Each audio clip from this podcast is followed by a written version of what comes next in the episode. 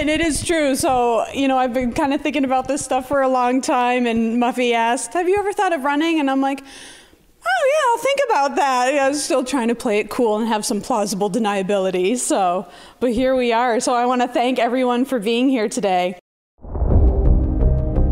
From a very early age, I have known that I wanted to serve my community and build a better world. We know that as our trans and queer communities become more vibrant, reactionary forces will seek to put us down and discriminate.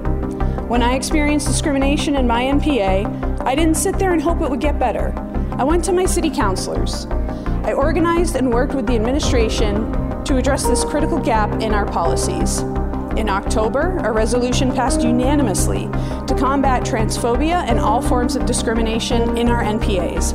I saw once again the amazing potential of Burlington to have a responsive government when we use our voice and work together.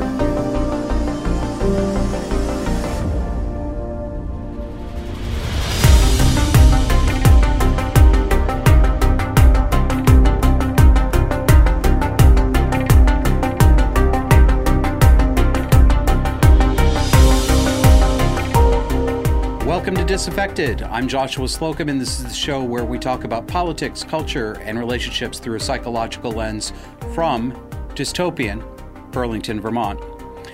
And welcome back. Yes, if you are curious, we've gotten the question. That's correct. We did not have a show last week. You didn't miss anything. Um, we decided to have a holiday, so I hope you all had a great Thanksgiving, even if you're not American. The last show we did two weeks ago focused on Burlington, Vermont.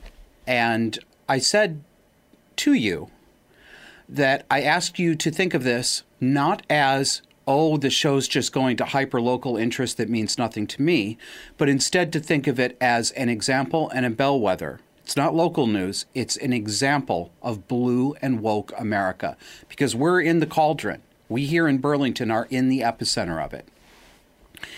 We're going to talk about Burlington again this week because we made national headlines. Why?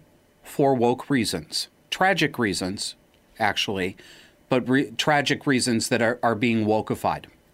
You may have seen the news that on Saturday, November 25th, a Burlington man shot three other young men in downtown Burlington. They're all still alive, although they're, uh, at least one of them has a critical spinal injury. Um, these three young men were described as um, at least partially Palestinian. I'm seeing all sorts of things. I'm seeing Irish American Palestinian. I have no idea what that means. But they have been described as Palestinians. The man who shot them, a local man named Jason Eaton, he's 48 years old. He's been arrested and charged with three counts of second degree attempted murder. Uh, one of the young men may turn out to be paralyzed. I hope not. Um, uh, but they're all still in hospital. They survived, but they're in hospital. You could do the show for me. I don't need to tell you what happens next, do I? That's right. The hate crime narrative started immediately, immediately before any any facts were in, as we knew that it would. Now, I'm going to show you how our local and then our national leaders responded to this. But I want you to keep in mind first, please, remember, there is zero available evidence of this man's motive, none whatsoever. There may be some now. Investigators are keeping things close to their chest. That's normal in crime investigations until they're certain about things, at least it should be. But at the time these statements I'm going to show you were made, there was absolutely no indication of motive. Let's go. Here is the first quote from Mayor Burlington Mayor Miro Weinberger. The terrible, unprovoked tack, attack of three young visitors to Burlington was a shocking violation of the values of this welcoming and inclusive community. These bright, caring young men are good friends to each other, committed to their families, and are loved and valued by many. They deserved to enjoy a peaceful and joyful visit to our city, not the irreparable violence they endured. Miro Weinberger. Or should I say, my second grade teacher, because that's how he talks. That's how all of these effeminate men talk. Notice the language. These bright and caring young men. Miro Weinberger doesn't know these young men. He doesn't know this about them. He can't know this about them. This is pure, deliberate, conscious. This is script writing. You're watching script writing happen live. This is creating a hagiography, the oppressed Palestinians. That's what they want you to hear. You know, I, I, I struggled to figure out how to say this so I'm just going to say it as, as briefly and quickly as I can. I resent that I feel compelled to say this, but I do feel compelled to say it. Obviously, I'm not happy that these three young men were shot. That doesn't make me happy. It's it's so it's so stupid, right? I know, I know some of you are saying, but you don't have to say that, Josh. I know I know. Yeah, actually, I do have to say that because we live in a borderline world where everything is black and white, everything is splitting, all good, all bad. So if I don't affirmatively say that I am unhappy that these young men were shot, there are going to be people who say, oh, he likes that Palestinian young men were shot. That is how deranged our culture has become. So there, that's that's it right there. Next quote from Miro Weinberger, mayor of Burlington. The shooting has also shaken many Palestinian, Arab, and Muslim Vermonters by confirming their worst fears that vitriol, hate, and Islamophobia would find them here in Vermont while war continues in the Middle East. There's your narrative creation. This came out maybe a day or two after the shooting. Remember, no details, no motive. No one knows anything.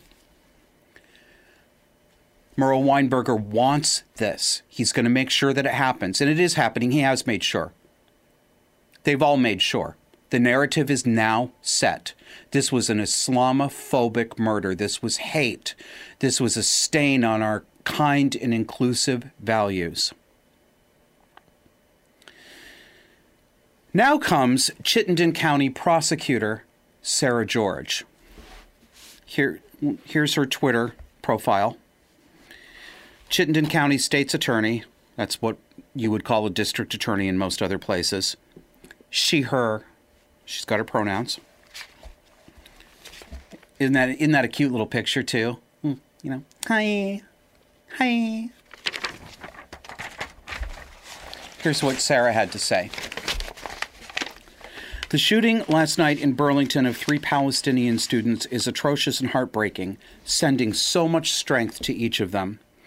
This is an ongoing investigation, and my office is working with law enforcement to find the person responsible and hold them accountable. Okay.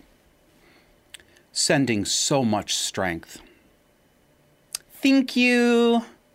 Thank you, Sarah.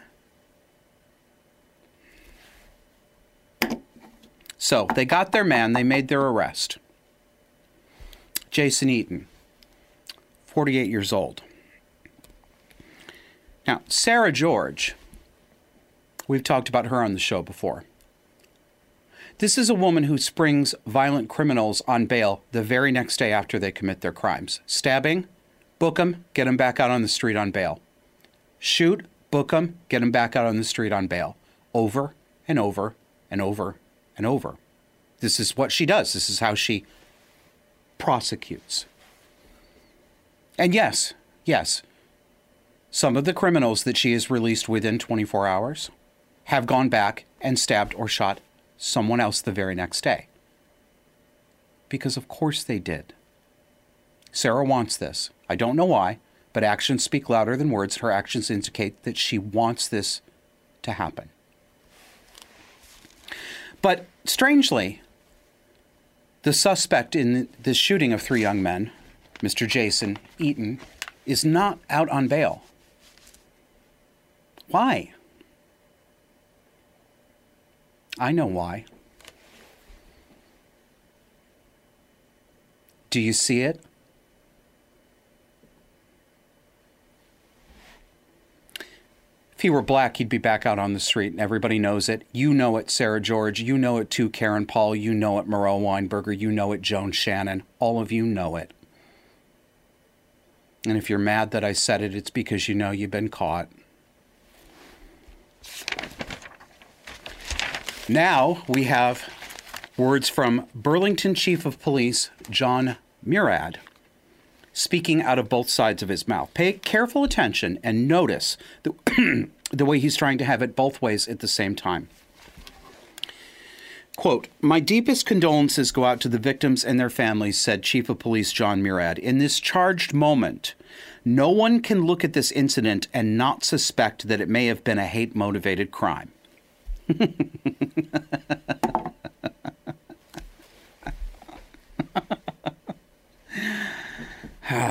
Central casting. All of you, you're walking cardboard cutouts. Here's the other side of his mouth speaking. Quote, we're working every investigatory angle on this case and will continue to provide reliable factual information to the public while protecting the victims and our investigation. The fact is, we don't know, we don't yet know as much as we want to right now. But I urge the public to avoid making any conclusions based on statements from uninvolved parties who know even less. End quote. Okay. Remember, there's zero evidence of motive. Jon Murad said that. This press release came out the day after the shooting.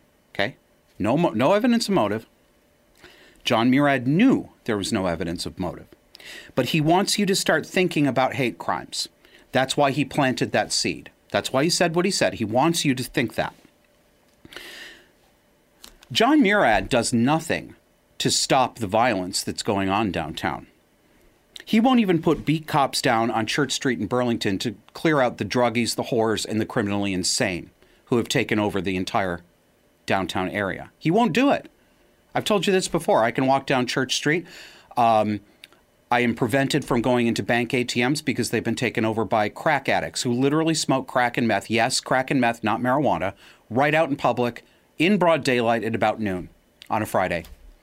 You will never, ever see a cop walking down Church Street. Why is that, Jon? Where's your boys? Worthless is what you are, Murad. You are worthless. And you're a liar. Working for liars. I don't care if you want to keep your job. Have some principles. Be a man. I know. Why do I even bother? That's not all.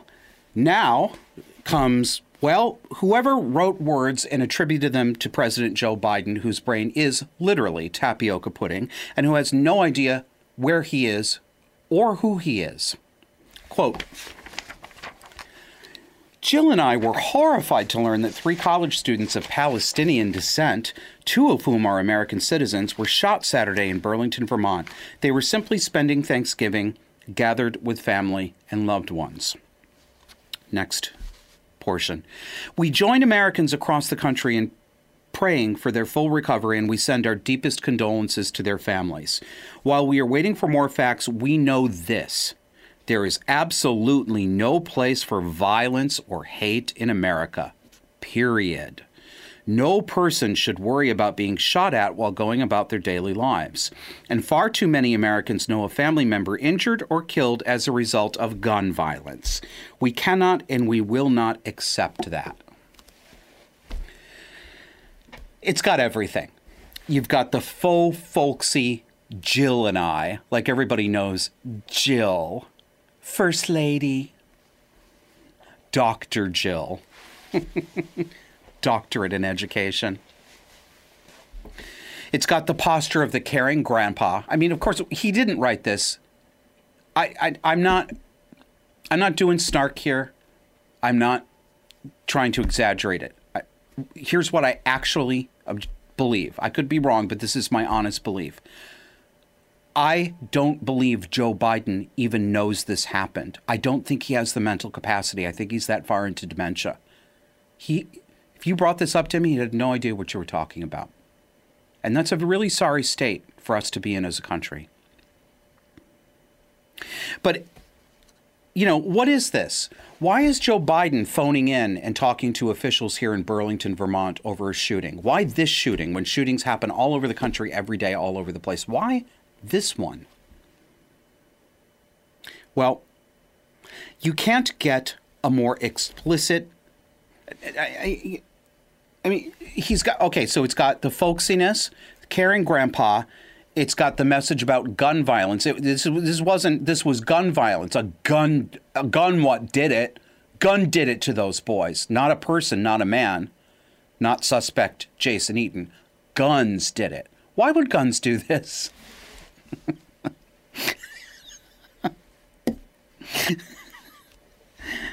and then he has the suggestion of a hate crime. And of course, again, hate, hate crime. Hate crimes, despite the fact that, that that word comes out of everyone's mouth, they don't actually exist in American legal jurisprudence. Yes, I know, I know. There are some states that, that call them hate crimes. The only reason they're getting away with this is because nobody has successfully sued them all the way up to the Supreme Court, because the Constitution doesn't allow for concepts like hate speech, which leads to hate crime, as compared to what? A love crime? A. Uh, why did you do it? I just loved him so much. I had to kill him. It's ridiculous. You cannot get a more explicit, simple, straightforward, impossible to misunderstand example of how leftists literally create fake narratives right in front of your eyes live. You can see them doing it Anyone who cannot see what's going on in this situation can't be reached. They can't be. So, you know, I'm not going to try. I suggest you not try either. You ac- you would actually have to be intellectually disabled. You'd have to be mentally retarded not to understand this. So anybody who says they're not seeing that, this is a person that at least at this point in their life cannot be reached. Don't waste your time with them. And if it turns out that the suspect shot them because they're Palestinian, which of course is a plausible possibility. I don't think it's very likely. It's possible. Um, given what's going on in Burlington right now, I would suspect drugs and a mental health issue are probably more likely motivators. Uh, but we'll see. Uh, well, I say we'll see, but will we, though? If that turned out to be the reality, will they tell us that? I'm not confident they will. I'm more confident that they will lie. So I don't know if we'll I don't know if we'll be able to know. Welcome to welcome to a zero trust society. All right. For almost 6 years before I started doing this show with Kevin, I was writing a lot publicly on Facebook stupidly because I wasn't getting paid for it. That's why I write on Substack now. But for at least six years, I've been writing and saying publicly that parents who sex change their kids, yeah, sex change them. That's right. No, it's not gender affirming care. They're not transitioning them, they're sex changing them. They're abusing them. I've been saying publicly that parents who do this are exhibiting classic Munchausen syndrome by proxy. And Munchausen syndrome by proxy is when a, mo- a, mother, it's almost always a mother. I saw an example of a father uh, this past week, and you do see them, but I would guess it's less than 5% of the total cases. When a mother deliberately sickens her child, makes that child ill, or creates the perception that her child is ill in order for the mother to get attention and praise for being burdened, for being put upon, and for being a selfless and sacrificing caregiver. The classic example of Munchausen's by proxy that we're all used to seeing and that we all used to be able to recognize is is poisoning the child with a chemical or, or with a drug like insulin to make them appear sick so that they have to be hospitalized. And then mommy can get all the doctors running around and doing tests and wondering why this child who doesn't have juvenile diabetes is all of a sudden having hypoglycemias and their blood sugar's going down to 26 and nobody can figure it out. Have you seen some of these true crime um, documentaries on Munchausen mothers, it astonishes me. You'll get, you'll get a kid in the hospital who has a hypoglycemic incident, low blood sugar. This is this is what happens to um, insulin dependent diabetics if the insulin uh, has too much action and they don't follow up the injection of the insulin quickly enough with food so that the sugar balances the uh, the sugar eating insulin, their blood sugar will crash. It can kill you. Um, so you get these kids in the hospital who are having hypoglycemic episodes all over the place, and the hospital sits around for a week trying to figure this out. And I'm like, how the how the hell do you think this is happening? Somebody's injecting insulin. There's no such thing as hypoglycemia that just comes out of nowhere in an otherwise healthy kid that you've tested and still confirmed doesn't have diabetes.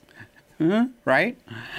Um, but it ought to have been obvious to every single working doctor and general practitioner and social worker that transing kids, sex changing kids, is simply the 21st century covering and version of Munchausen syndrome by proxy. It could not be easier to see. But it wasn't obvious to them. It's not obvious now. Those of us who have pointed this out for years have been called crazy. We've been called bigots. We've been called child haters. Unqualified to say that, unqualified to diagnose it, by the very people who claim that they are qualified to do so. Well, look now. This is from the Epoch Times, great online newspaper. I should have subscribed to them far longer ago than I did. Headline Are you ready, disaffected audience? Parents' personality disorders driving surge in trans kids, according to psychiatrists. Well, blow me right the fuck down. I never could have seen that coming. really? Shocking from the article. Transhausen by proxy, a term coined for narcissistic parents who push so called gender transitioning on their children, may be playing a role in the sudden rise of transgender children, some experts say. Celebrities are increasingly in the limelight with announcements about their children who come out as transgender or non binary. Non binary individuals identify as neither male nor female. Transhausen by proxy isn't an officially recognized psychological condition. yes, it is. It's a play on an official condition known as Munchausen syndrome by proxy. MSBP is a mental illness that's also sometimes called medical child abuse or factitious disorder imposed on others. It's exhibited mostly by women seeking attention or exaggerating or making up an illness of children or others in their care. Transhausen by proxy has very real effects on society, experts say. Well, I'm glad they're speaking out now, but why did it take so long? Because it's really obvious, isn't it? Quote they point to headlines such as the one on Pride.com in May, which gushes 15 celebs who are out and proud of their trans and non binary kids. The article praises stars such as Cher, Sade, Jennifer Lopez, and Charlize Theron for supporting their children who reject their biological sex. End quote. I'll read to you a little more from the article. But celebrities aren't the only ones heralding transgender and non binary children. Parents routinely post on social media cheering their children's transition or advocating for transgender rights. Some parents have been featured in news articles for fleeing red states that block transgender procedures for children and moving to blue states where, quote, gender affirming care is allowed. The increase in cases of gender dysphoria in families with multiple transgender children have led some medical and mental health professionals to suspect psychological illnesses such as narcissistic personality disorder may be involved. Uh, in the parent audience, not the child, the parent. Dr. Erica Lee is a pediatrician in Spokane, Washington, who considers herself an old school liberal. She's not necessarily against gender transitioning. Early in her career, she considered becoming a pediatrician specializing in gender dysphoria. However, she began to question why doctors were advocating for medical procedures to transition children without any solid scientific evidence that the procedures came with an overwhelming benefit for their young patients, she told the Epoch Times. If the cause of gender dysphoria is unknown in a patient and the progress of treatment is uncertain, then radical treatment with morbid side effects isn't justified she said. Quote Dr. Lee now, in some cases, sees another force at work parents with personality disorders. Narcissism, which has similarities to Munchausen syndrome by proxy, may contribute to the proliferation of gender dysphoria claims and shouldn't be ignored, she said. She is Dr. Dr. Lee. I'm going to quibble a little bit. Um, I suspect this is a case of um, th- these are unfamiliar concepts to news writers. I, I think it's just genuine uh, miscommunication, misunderstanding. It's not that narcissism has, quote, similarities to Munchausen syndrome by proxy. It's that Munchausen syndrome by proxy is a symptomatic expression of a narcissistic personality disorder, not similar to, subset of. We're not comparing two different phenomena here that just seem to strangely share similarities. They are the same phenomenon. The relationship is analogous to how a fever is not a standalone disease state, but a fever is a symptom of a cold or the flu or malaria or something else like that.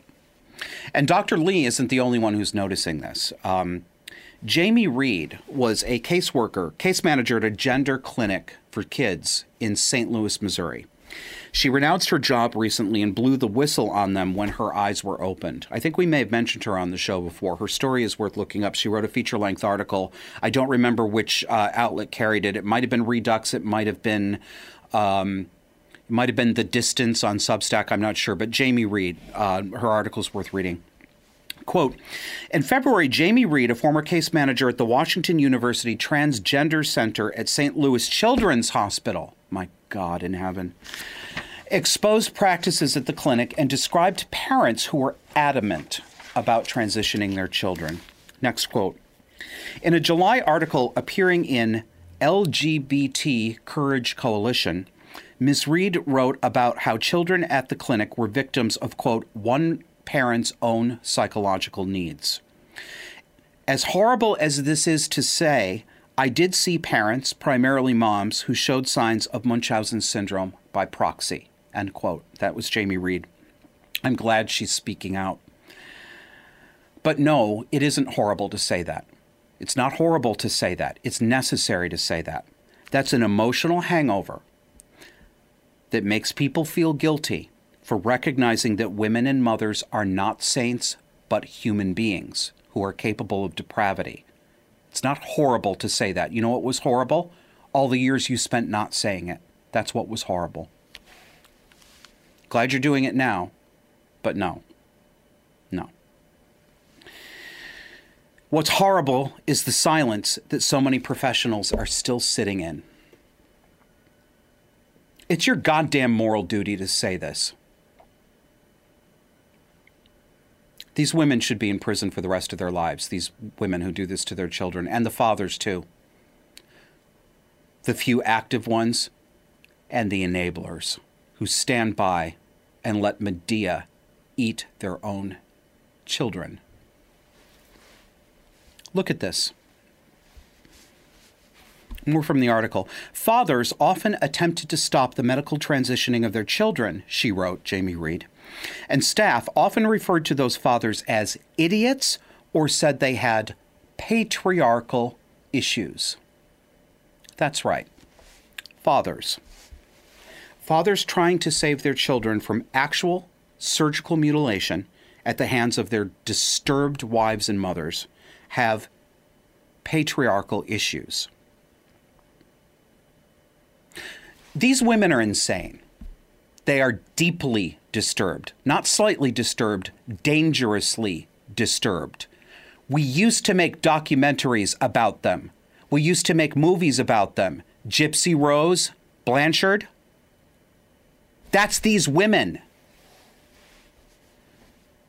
They are dangerous and they are wicked. They are not caring. Back to the article. Dr. Az Hakeem, a psychiatrist who worked at the Portman Clinic until 2012, was quoted by the Telegraph and the Daily Mail as saying he was concerned with cases that smacked of, quote, Transhausen by proxy. Dr. Hakeem told the news outlets that he had seen a significant number of grieving parents who lost a child and eventually had another baby. Some parents wanted tr- to transition the later born child into the sex of the child who died. He described instances in which parents of toddlers came to the clinic wanting a son instead of a daughter, or vice versa. In one example, he said the parents changed the name of their male child and put a wig on his head to shore up the belief that he was really a girl. To all of you professionals out there who are speaking out, thank you. Probably some of you have been actively silenced until now. I'm sure some of you have tried and you haven't succeeded. So I can't blame all of you. I can't I can't tar you all with the same brush and say you should have done more. A lot of you should have done more. A lot of you did have the political capital to spend. A lot of you could have had more moral courage, but some of you I know were really hamstrung, and I appreciate that you're speaking out now. It is your moral, medical, and professional duty to speak out right now. And if I were a believer, if I were a religious believer, I would say your immortal soul is in graver danger every single day that you go along with this lie and do nothing about it. When the reckoning comes, silent and complicit professionals are not going to escape it. And to them, for them, I want to see their reputations destroyed. I want them delicensed. I want them taken down. I want them prosecuted. I want them made a public example of. And I want them to rot in jail for the rest of their natural lives. Come back after the break.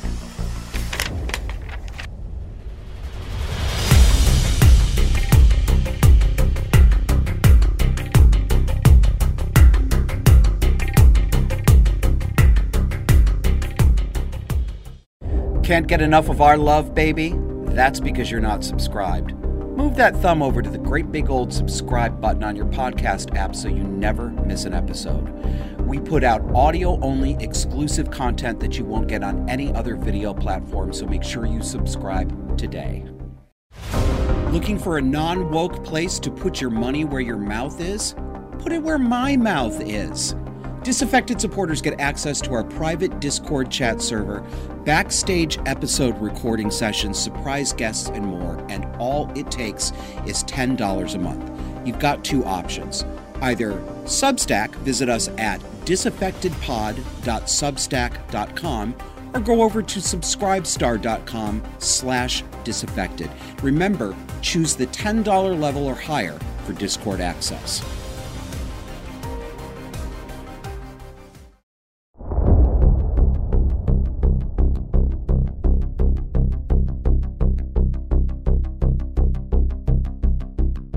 Over many episodes, we've told you about Vermont's new laws that make it a sanctuary state for so called trans kids and their abusive parents.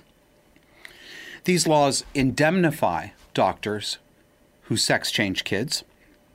They bar state courts, they bar police, and they bar Vermont social workers from cooperating with extradition or arrest warrants from out of state if that arrest warrant is based on stopping one parent in a custody dispute from mutilating a child's genitals. It's in violation of the Constitution. Yes, correct. These laws also make sex change surgeries a legally enumerated right under state law. It's now in the statute. It's a right that you have in Vermont. Yes, that does mean that taxpayers will pay for it on Medicaid they already are. If you're a Vermonter, you are paying for this. Yes, it does mean that you are paying for this through your insurance premiums as well, because the insurance companies are required by law to provide this. So you, Vermonters, are paying for this for other people. And those of you from other states that have laws like this, you too, your money personally is paying to do this to children and paying for the cosmetic fetishes of narcissistic adults. We've told you we, we said the floodgates were going to open, that abusive parents were going to flock to the state, they were going to kidnap their kids in some cases, and that they would be celebrated once they arrived here. We were right. Again. Here it is. Here is an obscenely long article in Seven Days, our weekly progressive newspaper. Headline Taking Refuge Transgender newcomers find safety, services, and community in Vermont. I'll read to you from the introduction. Kate and Drew Streep never planned to leave Chattanooga. The young couple, born and bred Tennesseans, were raising their three children in Streep's childhood home in a hip, close knit neighborhood they cherish within easy reach of their extended family. But when Tennessee passed a law in March prohibiting gender affirming medical care for transgender children, the Streeps bid farewell to their beloved state. Their son, Sam, 11, is transgender. Remaining in Chattanooga was not an option.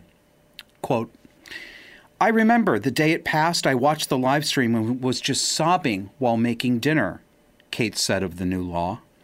It would not only mean that Sam couldn't get puberty blockers, but that he couldn't receive gender affirming therapy. Three months later, the family of five arrived in Vermont, a state they had visited only once. They had no family or friends waiting in South Burlington, but Sam, they hoped, could grow up as himself. Isn't that sweet? Little Sam can grow up as himself. That dirty vulva and uterus inside him can finally go away because Sam doesn't have to live in that bad patriarchal man state that wants him to grow up a healthy, adjusted female. Here's some more we told you so, and we did tell you so. The Streeps have joined an influx of transgender people and their families drawn to Vermont by the promise of relative safety, crucial services, and what they view as the state's reputation for tolerance. Newcomers say they left their home states because of the national surge in hatred aimed at transgender people, as well as the passage of laws that restrict gender affirming care. Vermont's emerging role as a haven stems in large part from its laws offering formal protections to LGBTQ plus residents, the array of support services available in the Green Mountains, and a healthcare system that is seen as accommodating to transgender people. Why the diffidence, Seven Days writer, seems to be reputation for stop it. No one knows exactly how large this surge of newcomers is, and few organizations serve only trans people. But out in the open, a Brattleboro based nonprofit that provides resources for LGBTQ plus people in rural areas say says it has doubled its capacity to meet the growing demand. The University of Vermont's Medical Center's Transgender Youth Program which has gained notice for providing support, resources, and referrals, has also doubled in size. So far this year, the program has served at least five families who've moved to Vermont. Well, here's one of the happy trans kids finally at peace in the Green Mountain State. Meet Richie, a trans boy. Don't notice that Richie is obviously a female. Don't notice the trauma tells, like the bull ring septum piercing or the obesity at her age. Don't notice it, bigot. Why do you hate Richie? Why do you hate Richie enough that you don't want her to be subjected to this? You scum. Here's seven days on Richie. Quote Richie, a transgender transplant in Barre, appears to be thriving. The punkish, effervescent teen hosts an offbeat radio show with loyal listeners. You're DJ Turkey Joe, an acquaintance once asked incredulously. He has a group of friends who actually do things. Richie said with pride, adjusting glasses that frame eyes accented with shimmery eyeshadow. Quote, they sell art out of buses and they're crazy and they all know each other. End quote. Homeschooled, he's set to graduate from high school later this year. And here's Richie's mom, Farah. She says, He needed gender affirming care for sure, and we needed to not go to jail for that. Translation We needed to go somewhere that would let us cut her breasts off, put her on poisoned exogenous hormones, and we needed to be somewhere that would allow us to mutilate her functioning body and mind at a young age without putting us in prison for child abuse. Naturally, we chose Vermont. Naturally. Let's meet the Luceros, who have a beautiful trans daughter named Jessica. Here they are on your screen. Don't notice that this young man is obviously a young man. Don't notice mom's rainbow borderline glasses. Remember, don't notice anything. Don't believe your eyes, only believe what you're told. Is that clear? More from the article. For some recent arrivals, refuge can take the form of having a box to check. Tina Lucero, an Oklahoma native and primary caregiver for her 22 year old daughter, who has autism and muscular dystrophy, felt trepidation at the start of a recent doctor's visit in Barre when she explained that Jessica was transgender. Quote, and the nurse replied, I've got a box for that. I can check that, Tina recalled with evident relief. And I was like, oh, wow, that's not actually an option where we used to live. Wow. In Oklahoma, Jessica, who relies on a ventilator, had lost her disability. I, am just, I'm going to say this. Matt Walsh does this, and I'm going to do it too. I'm using the pronouns as they're written, but I am going to break in from time to time and remind people there's no daughter here in this story. Jessica is a boy, a 16, a 22 year old young man with autism and muscular dystrophy. Tina spends hours vainly advocating to have them restored. She suspects bias was at work, though she lacks hard evidence. Quote, They knew she was trans, Tina said. I can't say for sure that was the reason, but it sure felt that way. And accessing gender affirming care seemed out of the picture. Oklahoma Governor Kevin Stitt, a Republican, signed a bill into law this year that makes it a felony for healthcare workers to provide children with gender transition medical care. A previous version of the measure would have barred gender affirming medical care to patients younger than 26 years old. That worried Tina. I'll bet it did. You're worried you were going to end up in jail where you should be, bitch. This poor young man has muscular dystrophy and uses a ventilator, and he's autistic, and his wicked mother and his wicked father are adding to his health woes by pretending he's a girl and introducing hormonal poisons into his fragile body. Can you imagine anything more evil? I don't care whether his parents think they're doing the right thing. I don't care. I don't care. And you shouldn't care either. Is there anything I can say or do to make this more plain? How is this the world that we're living in? Why aren't these why aren't people marching in the street all over the place to rescue these children? Why aren't these depraved parents in court facing a life sentence? Why aren't the doctors? Where are the Nuremberg trials? Because that is what we need. Don't tell me I'm exaggerating. The article goes on for what appears to be about 10 pages. It's entirely in that fawning, smarmy, mommy tone. Everything is rainbows and butterflies except the bad patriarchies who are trying to take these kids' genders away. There's no point in reading any more of it to you, but I'll leave you with one more quote.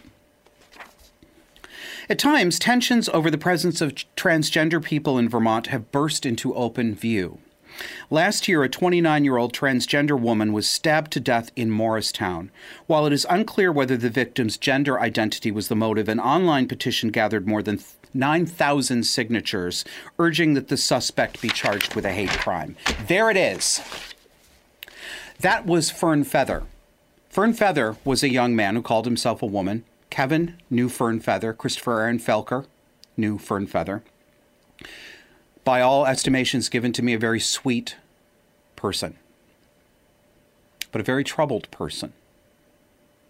Fern Feather picked up an actual psychopath in his car who had just been sprung from the state psychiatric hospital. And they went down a country road together for reasons we all know. And we do, don't we? And he got murdered.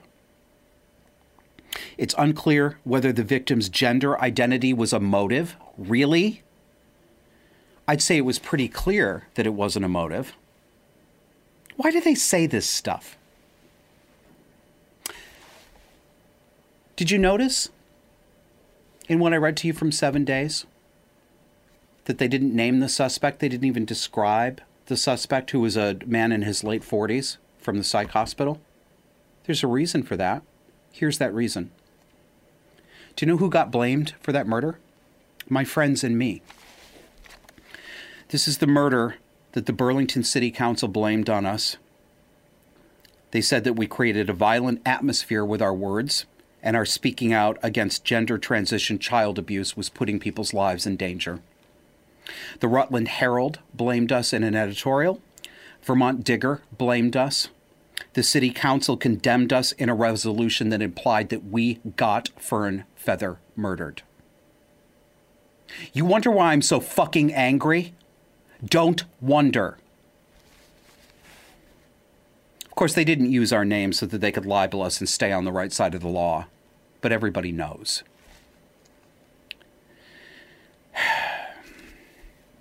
All right, more from Burlington. This one's going to amuse you. Kevin Hurley, the other half of Disaffected, the producer, who usually stays off camera. You're going to give you a treat tonight. Kevin was in Burlington recently. And he attended a neighborhood planning association meeting. You remember that we talked about those last week with Mrs. Lee Morrigan and her histrionic meltdown. Kevin, are you there? Are you ready to join us? You coming on camera? You know, audience, I'm going to tell you something now that I've got Kevin on the screen here. What you didn't see while we were getting ready for all of this is how fussy he was about making sure that he looked nice. He had to have a haircut. He had to make sure that the office was set up right and that his shirt was straight and this, and he's fussing with his hair. This is the man who fights me because if he I tried. Have, if I have to, you know, you can, I'll talk over you, but if if I have to approach, well, I said we'll do a thirty on this. I can't do all of these, and I don't. I don't want to make people think, oh God, he's full of shit. Then they're going to think he's full of shit on everything. Uh, where's the mascara? Where's the foundation? I spent no time. No, fuss. no, don't don't be dishonest, Kevin. Don't be dishonest about that. You make fun of me because I'm fussy about the, where the lights are because I don't want your goddamn key lights up here highlighting the bags under my eyes. And you would think I was the biggest prima donna on the face of the earth. Well, I now we see it. One set of. Mm. Okay, all right. Let's let's let's go. Let's do it. Burlington. So, why are you here? You are here. We talked about this um, when we were getting ready for the show, and I think um, you went to the NPA meeting, and it seems to me that your goal was to show these people that you and and people like us are in fact going to exercise our First Amendment rights. We're not going to be bound. Uh, by these unconstitutional conventions, and that we are going to force them to have to deal with it in person, face to face. Fair? Yeah. So this this was the NPA following the one where Olivia and Lee and um, you know everyone resigned from the one that we covered last yeah, week. Yeah, the NPA now, uh, audience, NPA means Neighborhood Planning Association, like we talked about on the show two weeks ago. Right. And it's directed by a steering committee. So they had to reappoint a steering committee. Um, well, I guess they didn't have to yet, but they chose to. And I think they ended up with like seven, six or seven people on it this time as opposed to three. Six um, or seven on a steering committee. Oh my god, something like, something like that. So, um, you know, I went to the meeting. It could have been any meeting. It could have been a city council meeting. I just wanted to have fun. Um, you know, I don't really care about being coerced through social pressure. It really doesn't bother me. I just take it for granted that I must be hated in you know most of the Burlington political scene, um, and you know I accept that. So what I what I, what I wanted to do was just kind of go in there smugly misgender everyone intentionally, talk about why I was misgendering everyone intentionally, talk about the First Amendment, talk about the fact that I was going to keep doing it and that it was intentional. Oh, it drove him nuts. Drove him nuts. Well, I think we I think we have a little bit of video showing a Yes. little bit of the having been driven nuts, don't we? I have to run it for myself now, don't I? Yeah, well, Yeah. we'll do uh, we'll do a graphic transition. That's What I'd like to do is have everyone introduce themselves and um, uh, provide your name, uh, pronouns. Uh, I just do want to say something. I do want to say something. This gentleman that you're seeing over here works for CEDO, I believe. And that's the Community Economic Development Office. community. Yep. Community. Now they they say the NPAs are autonomous. They they are uh, CEDO helps to facilitate supposedly, uh, but um, the NPAs themselves operate autonomously, which is interesting because he's running this NPA. Um, and the first thing they did, I think, was do a CEDO presented slideshow. So, you know, uh, CEDO's setting the agenda. I don't know. Uh, and Uh, oh, they're setting the Award? agenda. Uh, they sure are. Yeah. Um, uh, and he comes right in. Yeah, they're autonomous. He comes right in and lays down the pro down law, doesn't he? Yeah, right, right. All right. It's hard for me to watch this because I really, I really, you know, I call it, my, my last name is Hurley. I call it the full reverse Hurley. This uh, smug look on my face. It's hard for me to watch and myself um, doing I'll start with myself. My name is Scott Rogers. I'm a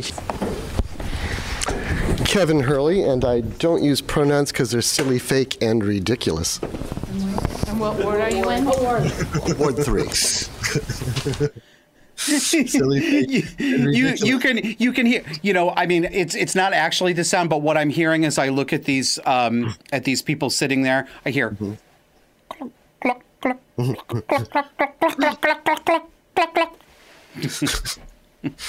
um, you know, it was fun.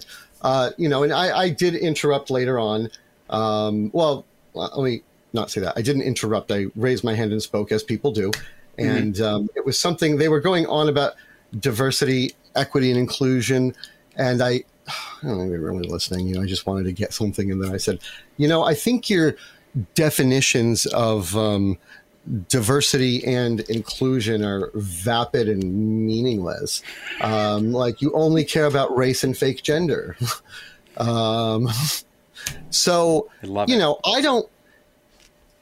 To me, it doesn't matter if I just sit there and say "fuck you, fuck you, fuck you, fuck you." I just want to take up time and annoy them. Um, I And don't like them. I don't I- care.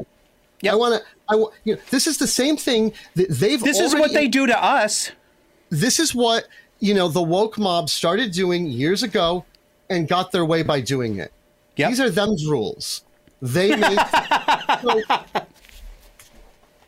let's Nice. do it um, i do have another one here if you're interested um, this is this is not related to gender but this is a good example of the shit that's spoken about. You know, this. So what you're looking here at is um, Counselor Mark Barlow, Counselor Ali Dieng, and uh, the big one on the end is um, is that Sarah Carpenter Sarah Carpenter. Thank you. Um, so Ali speaking, and Ali usually speaks in the language of transactional circle jerk. Um, I think is what it's called. Listen to this. From my perspective, the NPAs, what, why they were created in the first place, it's not serving its purpose anymore. So we had to, because they were electing a new steering committee, we had to go through all of this slideshows on what the NPAs are and why they were created. It was, you know, From my perspective, it has become a political machine. And I'm speaking from an elected official of color who been um, a city council for six years. People, if you can't run for office, this is not politics. This is about bringing the neighbors, despite their um, political views, despite their country of origin, despite this is about bringing the neighbors to speak their political views, to speak their country of origin. Yeah, that's a main bullet point for the L- for the uh, NPAs to come in and speak your country of origin.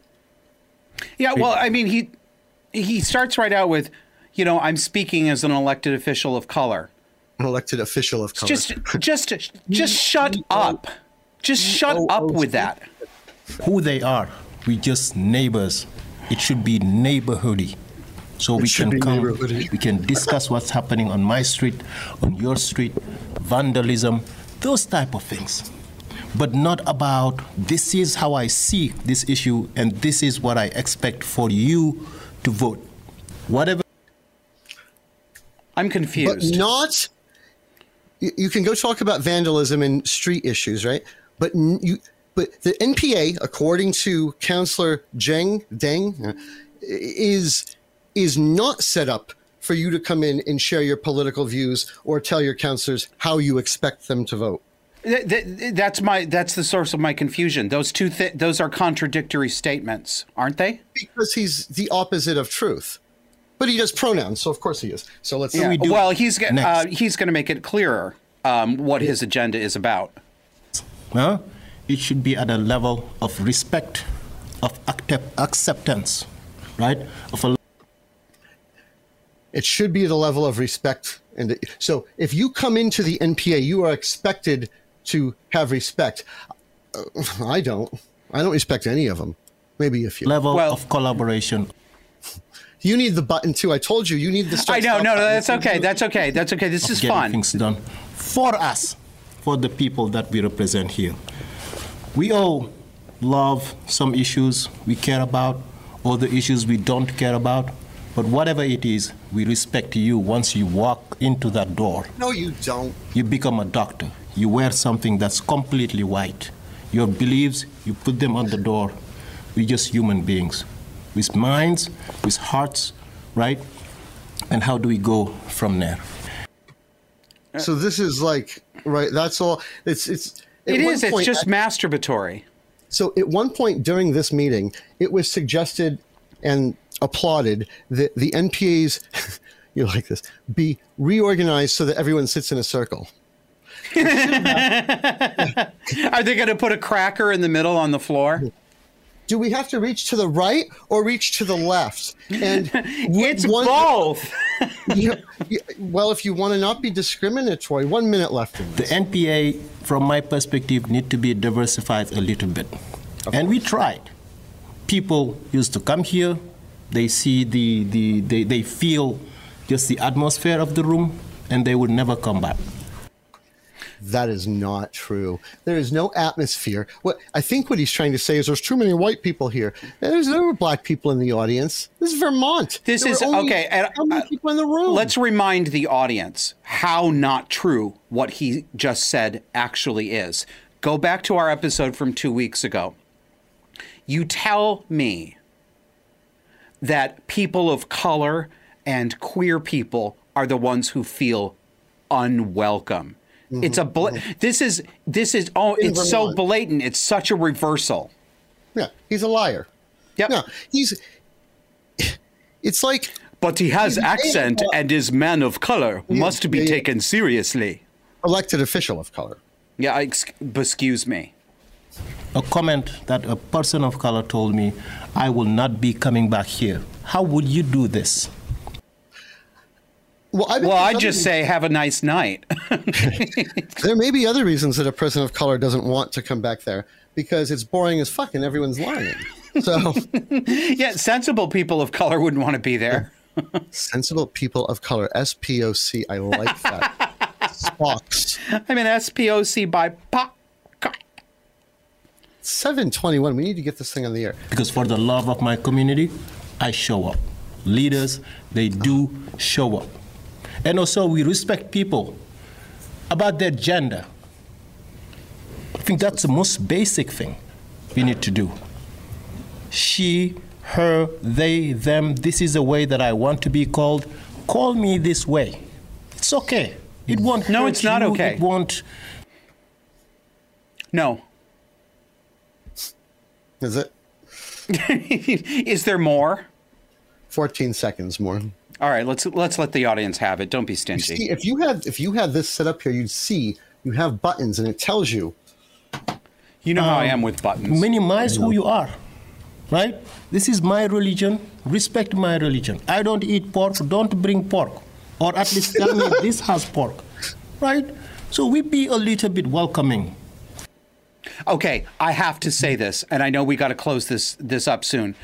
That was a tell. He just told on himself. He does Yeah. not mean respect my religion as in allow me to practice my religion, allow me to state my religion. Uh, Don't bring pork? No.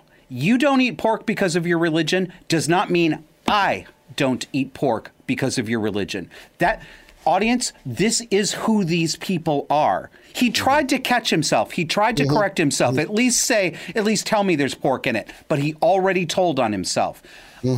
You can see through these people. This is they intend to own you. They really do. And he also compared this whole gender thing to a religion, which is another. you know, he- he may not have done that had he thought better. I have to think. Well, he he can't really uh, he can't really think better, can he? He's hard of thinking. No, but see, nobody, none of these people, Kevin, none of them are thinking. They're they're reacting, they're emoting, they're going according to a script, but they're not thinking. They don't care if they were. Um, yeah, so you know the plan. I guess plan.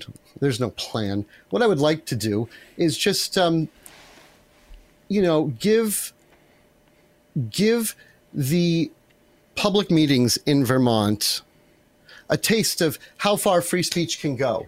You know, test free speech in Vermont by saying things, by constructing um, statements that are specifically designed to make them feel uncomfortable. You know, f- for example, the city. coun- I'll do. I'll do this. I know we got to go, but the the city council, uh, the Burlington City Council, is run by or run, I guess, by President Karen Paul, City Council President Karen Paul. You know, the blonde mommy you see her at the end of every Yeah. um, episode. She has rules of decorum.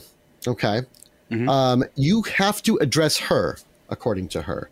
You cannot talk about other individuals. In fact, uh, a recent at a recent meeting, there was a woman complaining about something that Councillor Ben Traverse either did or said.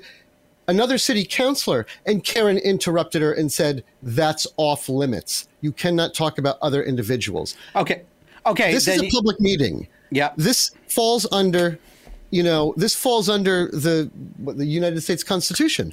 Um, you'll know the. Uh, Well, I, I think yes. Um, so the plan, such as it is, I think that you and I are going to be showing up more frequently at city council meetings, uh, and at um, school board meetings, NPA school board meetings, other things like this. Uh, but I am very much looking forward to the opportunity for us to. Um, uh, take our full two minutes at the lectern uh, during the public comment period because Karen Paul is not going to tell me what to do. And if Karen Paul tries to tell me what to do, I'm going to get very personal and very direct with Karen Paul. And if she talks over me, I'm going to tell her to shut up and I am going to address whoever I want on that city council. Karen Paul is not going to mommy me. You could talk about the size of her hips. You could talk about Oh, her Kevin. bangs. You could talk about. I mean, free speech. You know, this is that. You know, uh, it's not relevant. You know, none of it's relevant. And I don't care if it's relevant or not. I want them to see that their their their little decorum rules don't matter. Well, you see, and, and, and I, my view on this, it, it- you know, I'm, I'm a stickler for etiquette. I, I'm a believer in etiquette, and rules of decorum are a subset of etiquette. Ordinarily, in a sane and sensible world. I believe in following these kinds of rules. I believe in orderly Yeah. meetings. I believe in taking your turn in line. I, I believe in in um, following road rules. These things are important, but that is off the table now. Mm-hmm. They have taken this off the table. We are not going to be bound Those by rules. their Yeah. fake rules of Yep. Decorum, which are lopsided and biased. So if they want to play by rules of decorum, they may do so. But they're not We playing saw- by them right now, and we're not going Yeah. to either. We played right here on this show. Um, I think it was a, a woman in the Vermont. I don't remember how long ago it was. A few months ago. Um, a woman in the city council meeting. Uh, I think during a point when um, they were in a deliberative session. Farine, I think was her name. She Yep. jumps up and just starts screaming at the mayors, screaming at the councilors. She Twerking at the decided- counselors. yeah. and, and it went on and on. There's no sergeant in arms to take her out. No one. Karen Paul know, didn't tell her to be quiet. Nope. Um, she did, however, then tell Christopher Aaron Felker, which we aired a couple of weeks ago, when he was heckled from the audience and couldn't speak, and he said, "May I reclaim 15 seconds?" And she went and did this. No, we all get two minutes. You're not going to get away with Karen. I'm not nice like Christopher is. He's a much nicer gentleman than I am. That's oh, not yeah. me. You're not going to no. get that. Uh, so I have Tommy knitting. I'm, well, he doesn't know this yet, but he will be knitting a special thing. It's a cover, like a teapot kettle cover, and we're going mm-hmm. to take it in and put it over top of their little countdown green light thing, right? uh, maybe we can put like the disaffected logo on the front of it. We're going to cover that up, and we're going to put our own timer out there.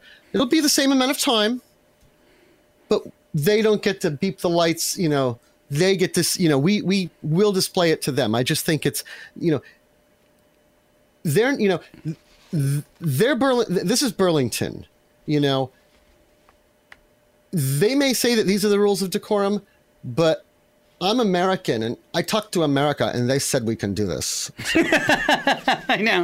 America said. America said so. Sorry, okay. Karen. This has been fun. Kevin, thank you for sharing that. Um, thank you for sharing. Thanks, Kevin. Uh, Thanks very much.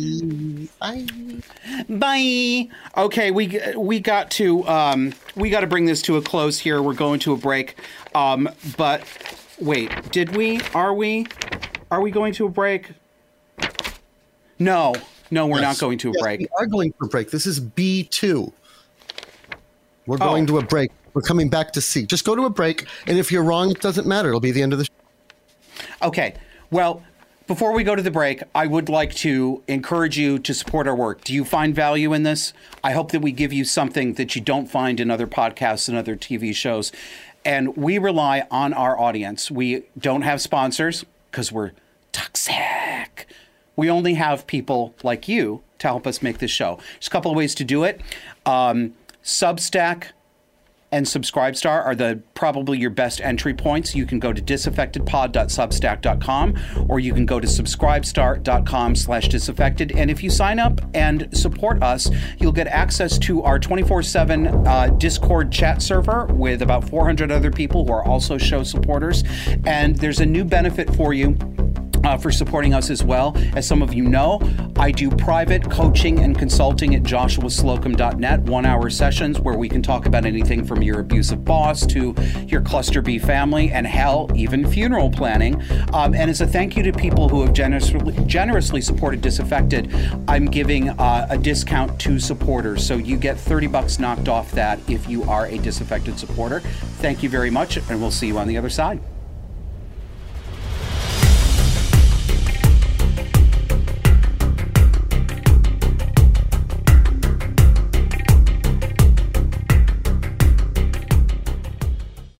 Can't get enough of our love, baby?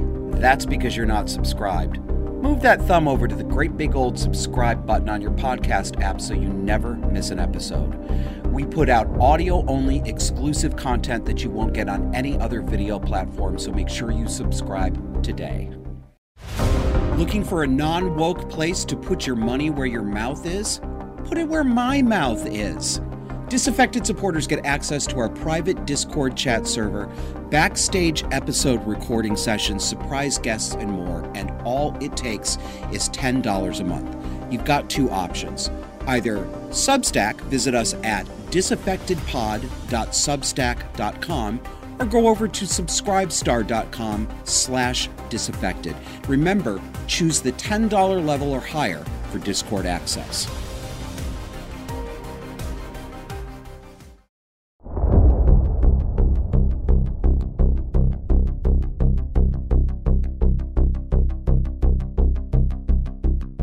Welcome back. I've told stories several times, more than several times, about the incompetence of young people, about high school seniors who can't do basic arithmetic. They're stumped at the cash register when they enter the wrong tender amount. It doesn't occur to them to do addition and subtraction on paper. It doesn't even occur to them to get out their phone calculators. And you know why? It's because they can't do addition and subtraction. These are kids who will pull out their phone to figure out how to get to a store literally around the corner from their house because they I can't read a map. I can't I can't read an analog clock face. No, I'm not exaggerating. This is that's generation Z. What, so why aren't they going for their phones? Because they literally don't know basic arithmetic. That's the truth. Well, I'm starting to hear it now from other people too. I am no longer in my world the lone voice saying this, getting looked at cockeyed by people who think I'm just a crazy, grumpy old man. I mean, I'm that, but I'm so very much more. this week I was at the auto repair shop waiting for new tires, waiting for much longer than I uh, would ordinarily because the power went out in Montpelier. And so that was about an hour and a half of sitting around with the old guys at the auto shop complaining about everything. It was actually a good time. um, so I'm sitting there waiting for new. T- my car is stuck up on the lift because the power went out after my car was on the lift, so I wasn't going anywhere. And the old, the oldest guy there, the old guy there, um, told the exact same story to all of us sitting there that I have told to you on this show. He talked about going up to a fast food drive through window and the cashier, who got very upset and very embarrassed when she keyed in the wrong amount of cash, could not figure it out. He's sitting there.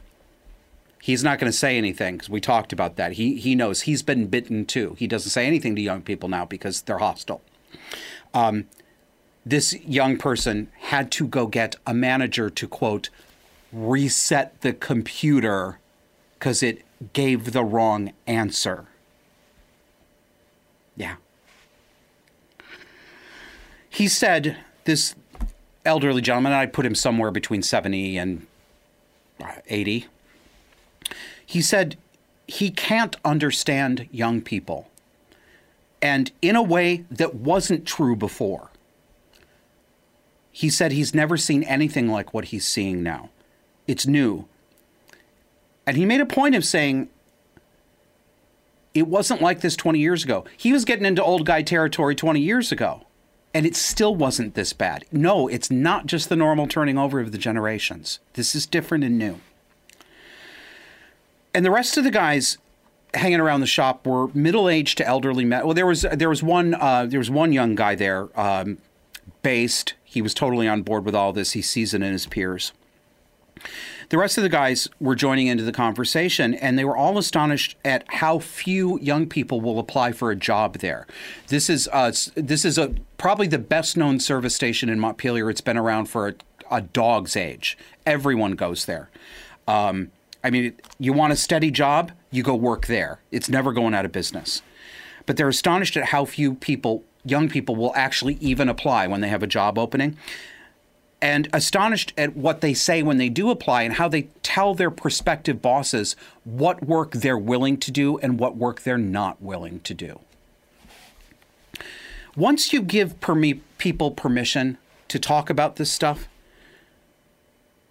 it, uh, it all comes out. It froths over like a can of soda that you shook before you opened it. There's a lot of bottled up frustration among normal people, not just cranky loudmouths like me. And it's not me. It's not Josh Slocum's personal problem. It's not Kevin Hurley's personal problem. It's objectively real. It's happening. And at, at, I, when I finished writing the script last night, I realized that that's a theme of this episode.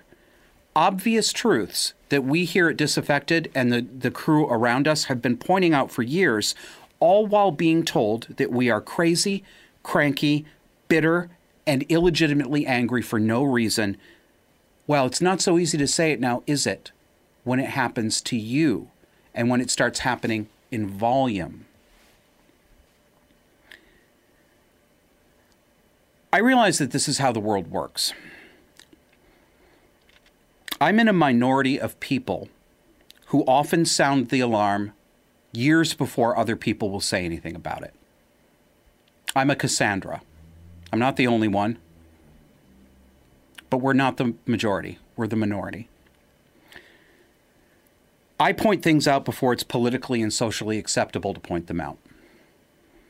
And the price I pay for that, the price anyone who, who treats, comes and faces the world this way, the price we pay is being mocked, being called hysterical, being called extremists, or being smugly poo pooed, as I often am, and accused of reacting out of ma trauma. Well, that may be how humans are, but I resent it. And I don't forgive anyone who did it and who still does it. There's an exception to that. Very rarely someone will apologize to me. It's happened a few times. They will say that they are ashamed of having mocked me, especially if they did it on social media to trash my reputation. They are ashamed of using me as an example of hysteria once they realized that I wasn't hysterical, that I was actually telling the truth. These people, I will forgive them. The ones who say, I'm sorry I was wrong, I will forgive them. Because I've done the same thing. I was a blind, woke cultist. I've had to ask for a lot of grace and a lot of forgiveness. And I'm very grateful to the people who gave it to me and who gave me a second chance. I know what a trial I can be. But the rest of them, the ones who didn't ask, the ones who still don't ask, the ones who don't say they're sorry, the ones who pretend that they didn't target people like me, they want to just let bygones be bygones. No, I don't forgive them. I don't wish them well. And I won't lift a finger to help them for anything, for any reason, regardless of the circumstances. They dug their grave and they may lie in it. Now, it's been a while. But do you know what time it is? It's time for. Yes, that's right.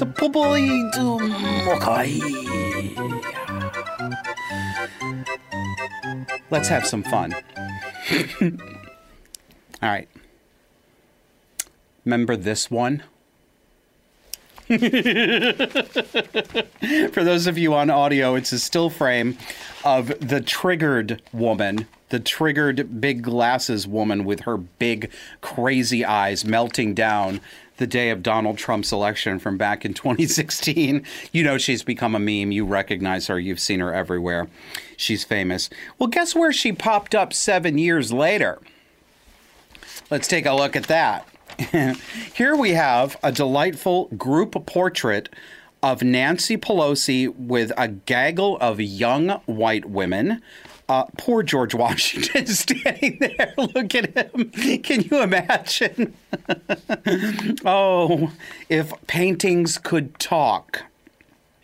Well, let's let's not make you play Where's Waldo. Let's let's zoom in on that picture. Do you see her?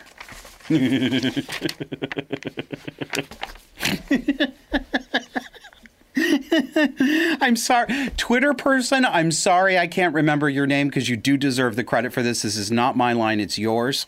But as someone on Twitter said, those two pictures represent the entire emotional repertoire of borderline personality disorder. Crazy to smug. All right, get her off this. Get get her out of my face, Kevin. Don't make the people look at her. Thank you, thank you very much. In Apple operating system news, behold, this is the new uh, uh, contact setup screen on the new Apple operating system. I, I, need my borderline glasses for this. Do you like these? I got special crazy tortoise shell once. so I can be that lady. So so we've got um, so you're setting up, you know, who you are on this for when you're texting and stuff. Uh, a field to add phone, add email, ringtone, text tone, add pronouns. They've added add pronouns. because, of course, they have. Where is the field to add your personality disorder? Bigots. I so want to be an Apple programmer. because you know what I would do? I would put in fields for land acknowledgments, menstruation cycle status, full Brazilian beaver tail or landing strip, vegetarian commitment level with at least five options, and all of them would be required fields. You refuse to complete one, the app shuts down and turns off your Wi Fi and cellular data. And the minute I got a text from someone with pronouns, I'd immediately block them because I'm a fucker like that. oh, oh, get this, get this one, honey. This is um, Gretchen Felker Martin Christopher. Come get your girl. I just I didn't realize that until right now. I hope this bitch isn't related to you, you poor thing. Can you imagine having your gene pool polluted by being related to this? Um, so Gretchen Felker Martin says on Twitter in a post that's been deleted but not forgotten because there are screenshots. She says, "Can pretty safely state that Bin Laden and I did not uh, agree on much." But blowing up the World Trade Center is probably the most principled and defensible thing he ever did. Charmed, I'm sure. And this from Mike Boudet, host of the best true crime show on the planet, Sword and Scale, Mike tweets. A picture of her. Hashtag pig.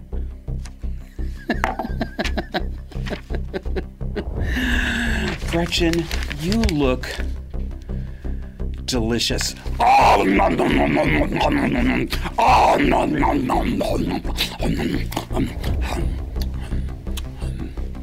and that has been Populi de Mockery and Disaffected. Have a great week. Thanks for watching. Oh, no, no, no, no, no, no, no, no. Oh, no. Oh, no, no, no, no. Um, um, cookie. Uh, um, delicious. Uh, oh, oh.